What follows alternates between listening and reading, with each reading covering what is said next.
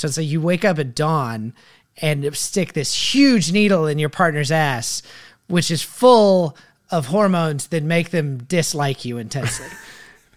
and do that Yikes. for an indeterminate amount of time going in for checkups while the doctor's like your uterine lining isn't quite there yet so just keep doing the ass shots Okay, so okay let's so yeah record the intro now. Just so what is milkless because we i think we start with the name two dads. We love our kids, but then we also need them to know that we're like pretty cool and it's not like a wimpy podcast. So, hey, hey, Hey. milkless. hey welcome hey Hey, hey, milkless. Call the audience, milkless. What's up, milkless? Matt, Max, coming at you. what if that's it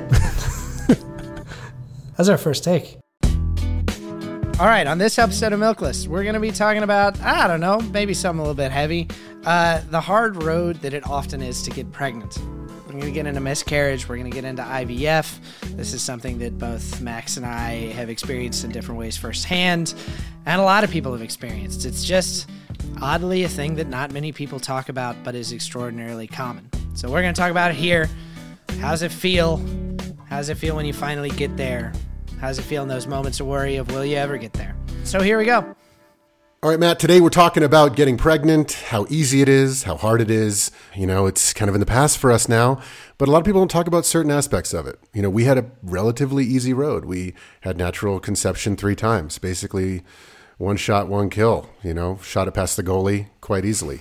um, with that said, uh, we did have a miscarriage first, um, and that was tough. We were first time pregnant people. We didn't know about that. And that was kind of hard to handle that sort of arc where you get so excited about it. Everyone's like, don't tell anybody until whatever. We did.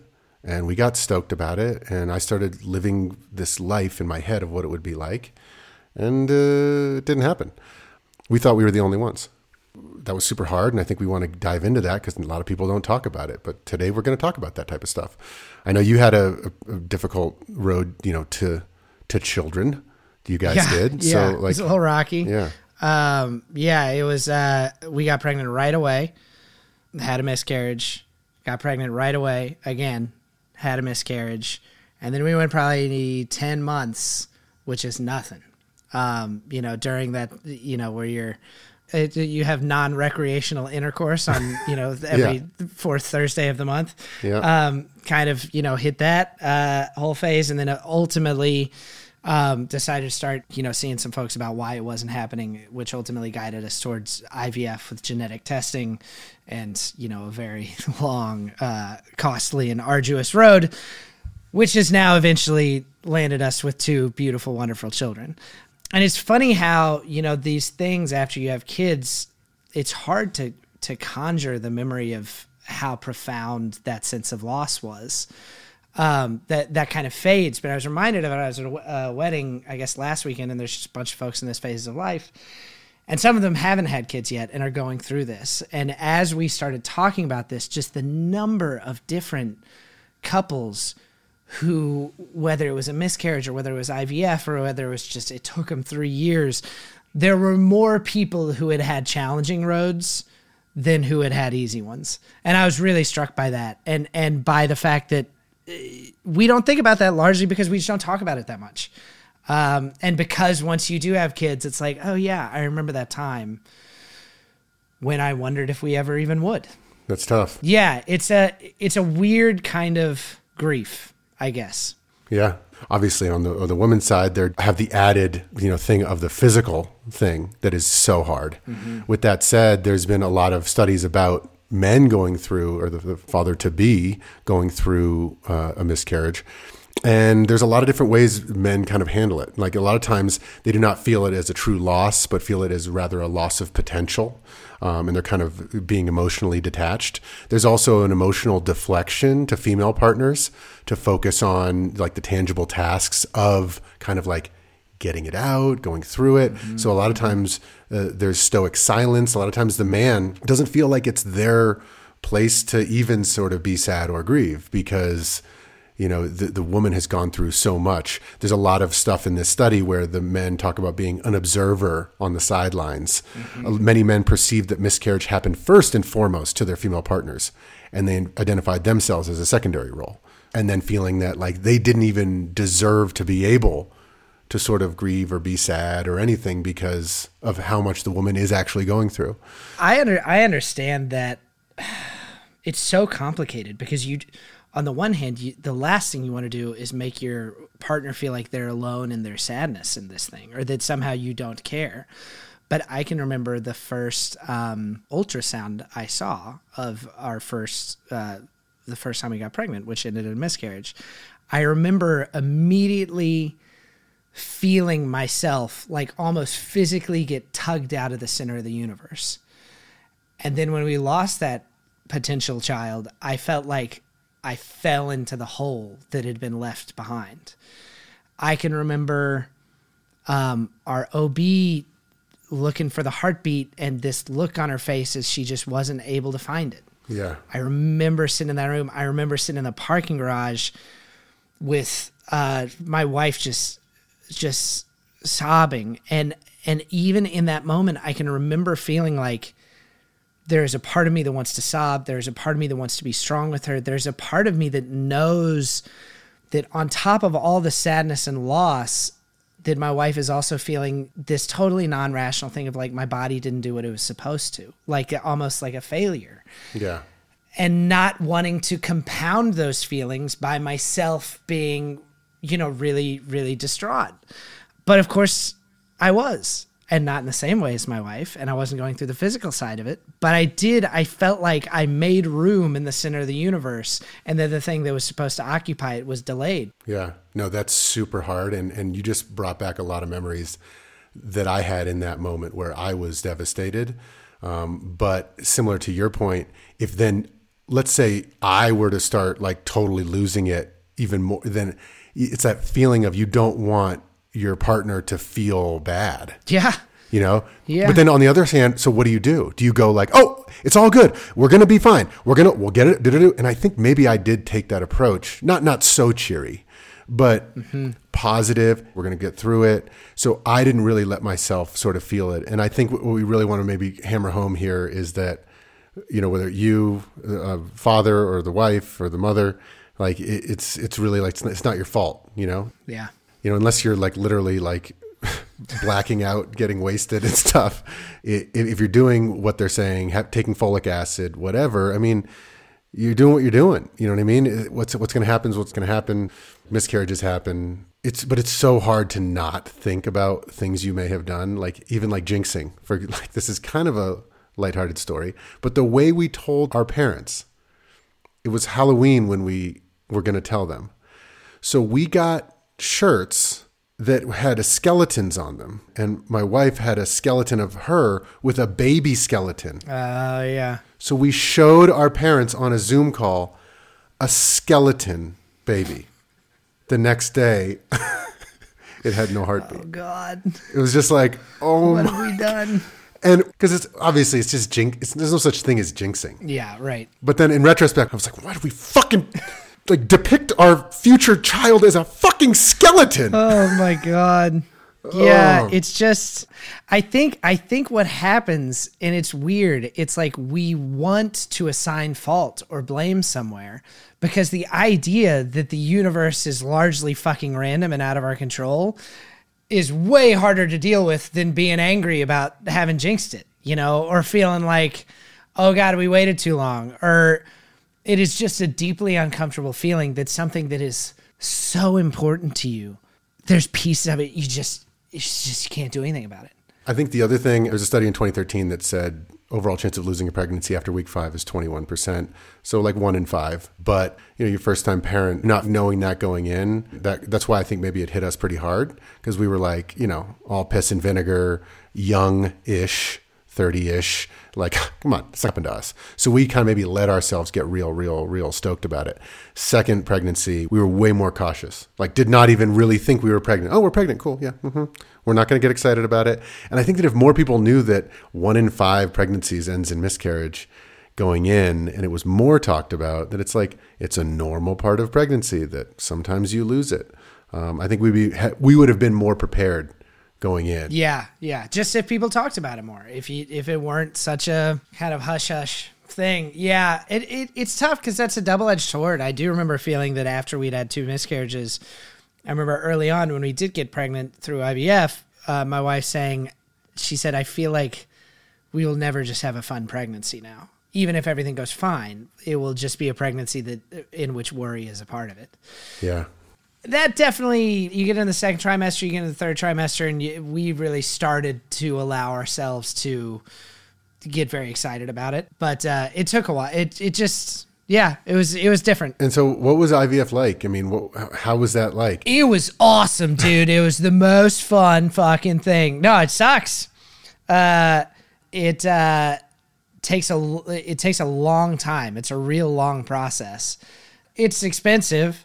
Uh, it is in the same way that that like this physical thing is happening to your wife during miscarriage. This physical thing is really happening to your wife Right. during IVF. Yeah. So, like, what does it entail tactically? There are like shots and stuff. Yeah, I mean, gotta like get the hormones going. months and months of shots. And there's different ways to do it. We did IVF with genetic testing because ultimately we found out that the eggs themselves, some of them had genetic abnormalities. So that gave us the best odds for a healthy pregnancy. But yeah, it's like you start taking one kind of shot and you take that for a while. And I mean, you, your wife, and then you go in and they're, they're kind of waiting for certain levels to hit a certain point.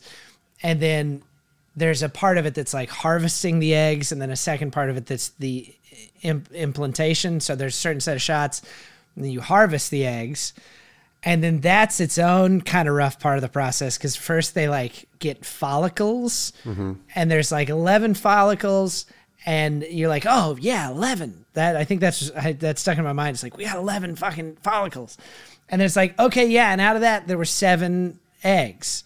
It's like, okay, seven eggs. And they're like, okay, and out of that, five really looked genetically strong. We're like, okay, we got five. And then you gotta you do your glamorous part. Uh, and then only a certain number of the eggs get inseminated. So we ended up with with three viable um, fertilized embryos essentially. And so you watch that number dwindle and dwindle and dwindle, and then your odds of each one of those are a little better than 50% if you've done the genetic testing. So there's one set of shots for the retrieval, for the egg retrieval, and then a whole nother set of shots for when they're going to do the implantation. So you've got a handful of healthy eggs, and then you start doing the real fucking the progesterone shots, which they shot us straight. They, you know, sometimes they'll be like, "Yeah, you may feel some like whatever." They were like, "This will make you angry." These progesterone shots, Yeah. and you got to take them at the same time every day. And I was giving my wife the shots the first time around. She gave them to herself the second time around. So it's like you wake up at dawn and stick this huge needle in your partner's ass, which is full of hormones that make them dislike you intensely. and do that Yikes. for an indeterminate amount of time going in for checkups while the doctor's like your uterine lining isn't quite there yet so just keep doing the ass shots until we tell you And then it doesn't always work, right? Like th- there's a study that says, um, yeah, basically first cycle is around 30% success rate.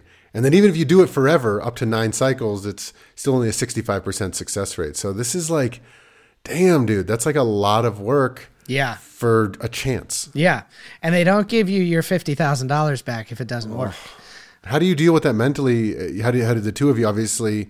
How do you turn your brain off and like not obsess about just it? Just think about it all the time yeah, just like Yeah, I mean that was it's easier for me, you know, th- than than it was for my wife. I, like there's just there's kind of no way to not think about it. And there's there's also for her it's like, well, I can't really plan my life because I don't really know what's going to happen. Am I going to be pregnant in a year or am I going to be going back into the retrieval phase in a year? And for my wife, I know there was even a question of like, do I want to go back into the retrieval phase again? I mean, the combination of the multiple miscarriages and the IVF process added up to a point where we were like, are we ever going to have kids that are biologically ours? Or are we going to start talking about adoption? And what does that mean? And it's just almost impossible to not go there in your mind of like, is this ever actually going to work? It was tough. It was very tough. Is it was not fun. And when we we had three healthy embryos, and our first one the implantation didn't take, so we were left with two. The second one took, and is our eldest daughter. We had one healthy embryo left, and my wife at that point had kind of said we were in the late thirties. She's like, I'm not going to go back to the retrieval phase again. We're not. I'm not doing that again. So we got one healthy embryo, And uh, that last embryo was basically if this embryo takes, we will have two kids. If this embryo does not take, we're going to have one kid. And it kind of came down to that. And we had to get okay with either of those possibilities. Well, how do you deal with that? How do you deal with that mentally? Like, how do you, you just kind of say, you know, this is sort of fate or? I think the where we got to is like we have, you know, we had been a family of three for long enough and we were really happy. And we were like, if this is what it is, then this is great. Um, and this will be the kind of family we are. But boy, it sure would be exciting to have another kid. Um, and just tried to lean into the pluses and minuses of both of those. You know that, yeah, yeah, we really wanted a kid, but we'll also then be back in the shit of having a baby, and so there's advantages to either way. Uh, but I think one of the biggest things throughout the whole process was just what a stark piece of evidence it was that massive, massive parts of your life are not in your control we really want to feel like we have control. And, you know, if you've been like relatively successful and you grew up with some amount of privilege to a large extent, if you really wanted something, you could just go chase that and do all the right things and work towards that. And pregnancy don't work that way. Yeah. It's just, it's a little bit up to the gods, you know? Well, would you recommend that people not wait too long? You know, because how do you, do you, is there any way to know? Yeah because I think I've, I've heard from some friends or, or people we're close to that, you know, you, if you start late, you start trying to have kids at 37 or something. Yeah. It, it might take a while. I mean, it's not always one shot, one kill. Looking back, I wish, I, I guess I wish we had started earlier. I mean, the truth is, like, we started trying when we were ready to have kids right then. Mm-hmm. And then there was a two year delay. And during that time, your friends are having kids. I had some friends who had like an accidental pregnancy during that time. And it's just hard to watch it working for other people while it's not working for you. Um, even though you don't want to feel that way and you're happy for your friends, of course, it's a little bit like, oh, gosh, we're falling behind in this phase of life. And so I don't know what the right advice is because it's not like you want to have kids earlier than you're ready for them in anticipation of it maybe being a problem. But given the road we took, yeah, I would have started earlier. But I think not just because it took a while. I think I would have started earlier because turns out I fucking love having kids. And it would have been two more years of my life when I had kids. Love it. And uh, two more years of my life when my lower back probably didn't hurt quite as much, you know? Yeah. Yeah. Well, anything you'd want to say to, to people who are going through IVF right now? Oh, man. Try to find ways to have fun and not have it be the only thing that's happening in your life. Um, when you get into the progesterone shots, just don't, guys, don't just try not to take it personally. She doesn't hate you. It's the stuff that you're sticking in her butt. but she's coming for you. she's, yeah. Yeah. I, yeah, I remember, just remember this vague feeling of like, what did I do? Like, did I do something this morning? And it's like, no, that's just how she's feeling. Um, and it is another one of those things where you're going through it. Your wife's really going through it. You know, we've talked before about the importance of having friends there are things to complain about as a guy going through IVF, but I don't think there are things you complain about to your wife, um, because it's just not it's not the same thing. Like I was not able to complain to my wife about the thinness of the door where I had to go jerk off into a cup, but I could hear the nurses outside, clear as day, and so the question is, did that help and turn you on in a kinky weird ass way or make it nope they also had like a 1994 like microsoft laptop with just weird porn on it oh i was like so strange yeah i don't know if i could do that so yeah having having somebody outside of your marriage that you can talk to about this because you're going through something too and then if and when you're able to have kids it just kind of fades it's hard to even remember how intense that was. Yeah. Um, which is odd. Uh, yeah. No picnic pregnancy. Real hard. Especially for us dads.